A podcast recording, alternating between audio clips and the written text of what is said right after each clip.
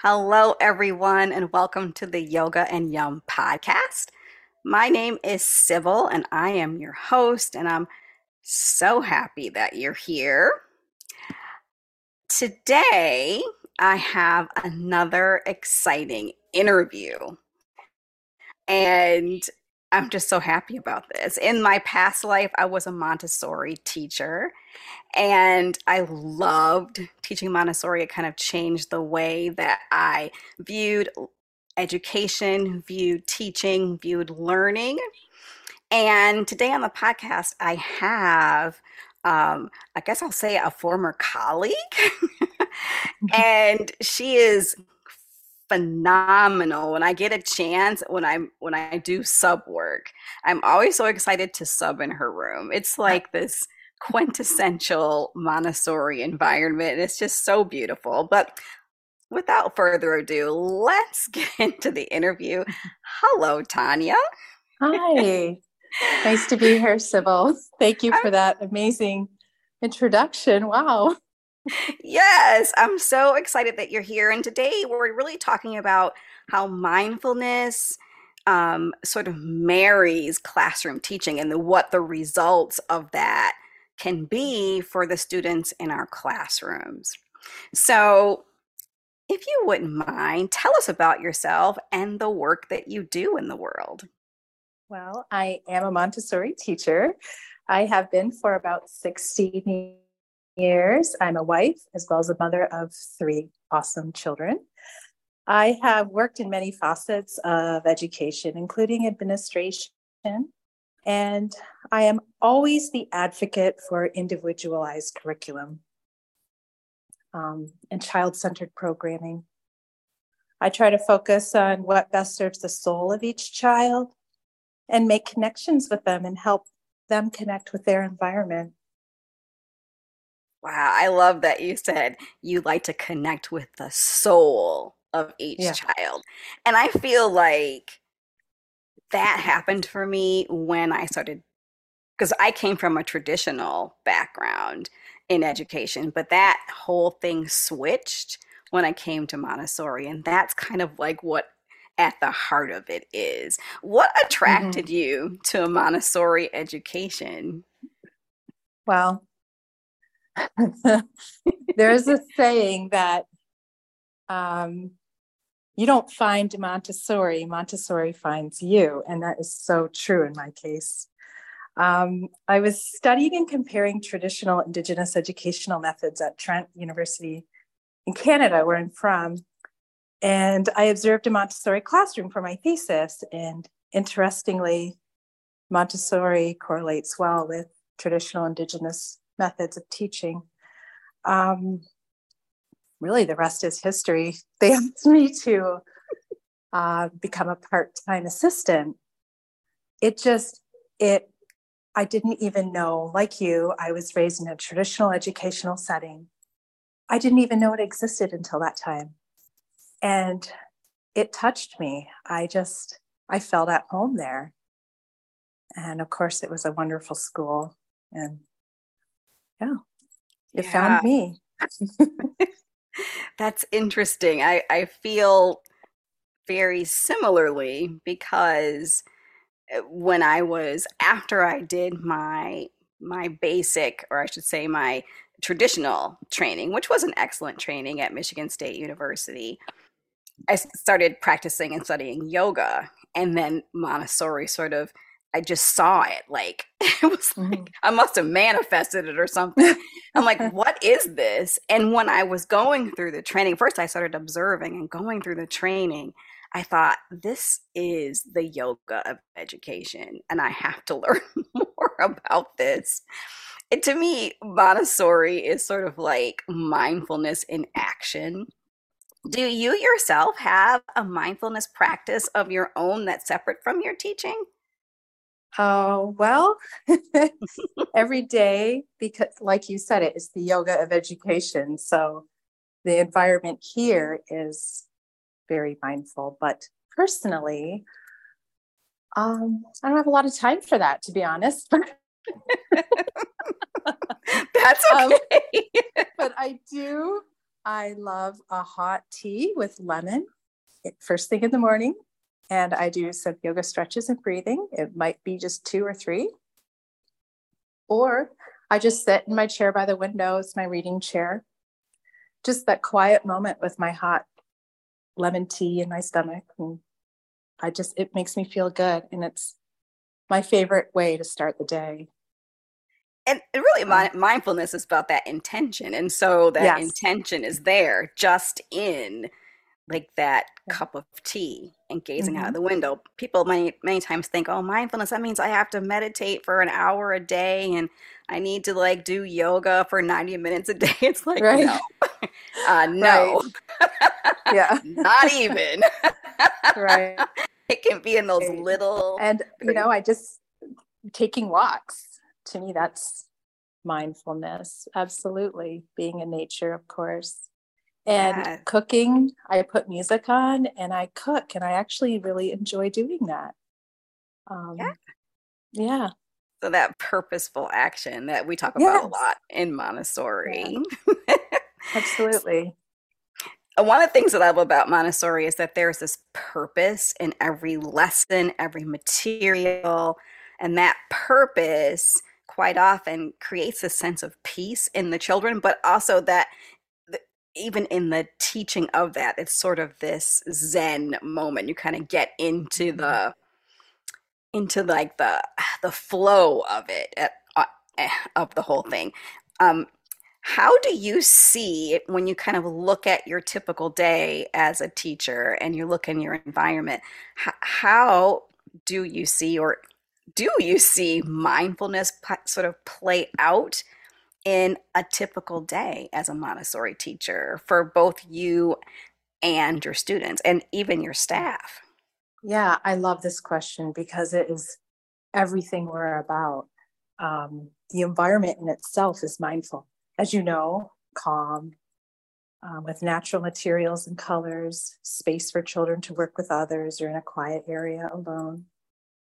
Um, there's minimal noises, no preoccupations like electronics or anything like that.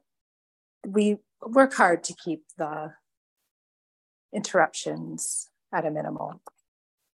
Um, Montessori and mindfulness align in many ways, and they're one and the same. And as far as the staff goes, the teachers and the assistants, uh, we're trained, we devote a lot of attention to the attunement of the child, um, when to step in, when to back off, give them some space, respect their inner motivation. And we're just attuned to the children's learning and development in a, in a way that's very different than traditional methods. Yes. Oh, yes. I love it so much. I really do. Even though, like I said, I, I don't see myself returning to the classroom, I always want to stay connected in some way to Montessori because it's just this beautiful way of educating children mm-hmm. and then also kind of staying connected to um, you're sort of i think whenever you're a teacher you're never ever not a teacher even if you decide to step out of the classroom you still are it kind of keeps you connected to that soul of the learner right that that excitement yeah. learner as well yes. now do you think that the mindful nature of Montessori affects educational outcomes for the students in your class? Like, does it affect when we think about? I mean, that's a real kind of public public school sort of term, mm-hmm. like educational outcomes, as we always, you know, because we're public, we have to, yeah. we have to answer to you know right. the stakeholders. But do you see that, or do you see that mindful nature, of that sort of purposeful nature come through when you look at the educational outcomes? Really, if you're looking at your kindergarten or your elder students, do you see that at all? Absolutely, Sybil. I wouldn't be doing this if I didn't. Yeah. In a positive way, it, it affects their learning it encourages all areas of development. It facilitates social emotional health, spiritual or soul connection, um, however you term those words, gross and fine motor skills, of course, um, especially with those bilateral brain movement activities. Uh, Self regulation is a big thing, you know, and that's all a part of every day again in the Montessori environment. Um, how children carefully roll their work mats for the next friend or um, move around the classroom with their work trays or carrying a tray of glass vases or um, all those things. Um, it they're all executive functioning skills, really. Yeah. and it's something that's I feel is missing in a lot of educational centers. Yes, I, I agree. And people don't see, like, well, how does them being able to roll their rugs, you know, in a certain Yeah. way or carry the tray, how does that affect their ability to read? But that's kind of where the executive function lives as well. Absolutely. it lives in the same part of the brain. they don't get it. I know. I know. Scream it from the rooftops. and it is really hard to explain unless you're in a Montessori classroom observing how children respectfully move in and around each other, put works back on the shelf for each other, they're respecting their environment, each other. It's just, it really is hard to explain until you've been in a classroom or a casa and have seen it yourself. Yes, I, I totally agree. now, I know that you teach yoga to the kindergartners at your school. It's like a special, like gym or art or that kind of thing. What encouraged you to do this? Oh, well, honestly, we are required to fulfill a certain amount of PD hours, professional development hours. And um, this, it came up through a local yoga organization that I, that interested me. They're offering a, a certified course in children's yoga. And I had been doing Bikram yoga since my early 20s. So it's something I've always practiced myself intermittently throughout my life. And um, I felt, well, this will be fun. And I'll just do it. And there's my PD hours. It's a personal interest of mine. And absolutely, it's something that fits beautifully with the method, Montessori method. Um, yeah, it's great. So personal interest and for professional development hours. yes. Hey, sometimes we have we do it. It's like, hey, Yes. that counts. That counts. Yes. I can use that. yes. And Do you know you- the children encourage me to keep it going and and they inspire me because really they are completely engaged they're calm and it's just such a a rewarding experience to have with them or share with them Well, I think it's great. I sub for you that one day, and you know, I'm like, I wasn't prepared. I'm like, because normally I have this idea. What to, I'm like, well, you've done this a million years. You can do this, and it was really. I love how they, you know, they as soon as they walked in the room, it's like they got in that sort of yoga space, Yeah. even though it was a classroom, and they were in that room for before and after care. Some of them, and, but as soon as they kind of in that yoga mind, they just kind of went Mhm. right there, and I'm just like, yep, this is working. yes they right have done, this is working. that Yeah, right this they is really look forward to it which just i love that Yeah, I think it's awesome. yeah Well, for my last question is how has being a Montessori teacher changed your life for the better? oh wow Like Um, three things or two things. I'm not sure if it's changed. Well, it has changed my life. You know, it's made me more patient, certainly has introduced more calm and balance into my life. Working with children is, um, it's, you're emotionally invested, you're physically vested. It's just, it's a difficult job. And you have, you're working with many different personalities all at the same time. Um, the funny thing is, when I went to school, I went to take environmental resource studies. And I truly just wanted to move way up north, study wolves, live almost off the grid. and when I, during my studies, when I found um, Montessori education, which we talked about earlier, um, I guess it really changed the course of my life in that way. And I don't know if it's all that different. I mean, some days are pretty feral in here. Some days. I need wolves. No. That's funny. It happens, you know. No, fine. we just roll with it. yeah, always fun. yes, it's part of that like human experience for, as children, and sometimes it's just like that. yeah, it just is. Well, thank you so much for coming on my little baby podcast and being willing to be interviewed. I just loved this conversation and hopefully the listeners loved it too. If you are someone that's interested in Montessori education as, as a parent, then check out your environment. Many times there may be, even in small towns, maybe there many times there is a Montessori center. You just may not have heard of it.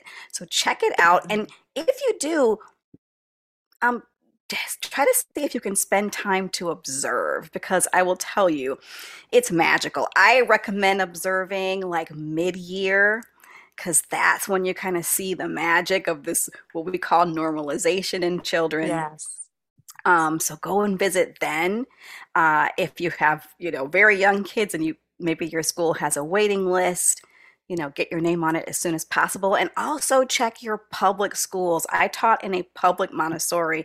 Many people don't realize that maybe in your system there might be a public Montessori option as well. And if you're someone that's looking to be a teacher, um, there are different um, certifying bodies, AMS, which is the American Montessori Society, and AMI, which is one of the older ones. Tanya, I know think you went through a different one that wasn't either one of those. Uh, Montessori Center International out of Toronto. It's a MACT um, force like AMS and AMI. Yes. So look into those because we need more teachers in general, but wouldn't it be wonderful if we had more Montessori teachers? it would right. be. All right, my friends, thank you so much for listening. Let me know in the comments uh, what inspired you about this conversation. And if you're looking for more inspiration for yoga, meditation, breathing, please consider joining my free Facebook group, which is called As You Are Yoga and Yum. Check out my YouTube channel, which is just again at As You Are Yoga and Yum. And I will be back next week. So until then, here's wishing you all the yum in life. Peace. Bye.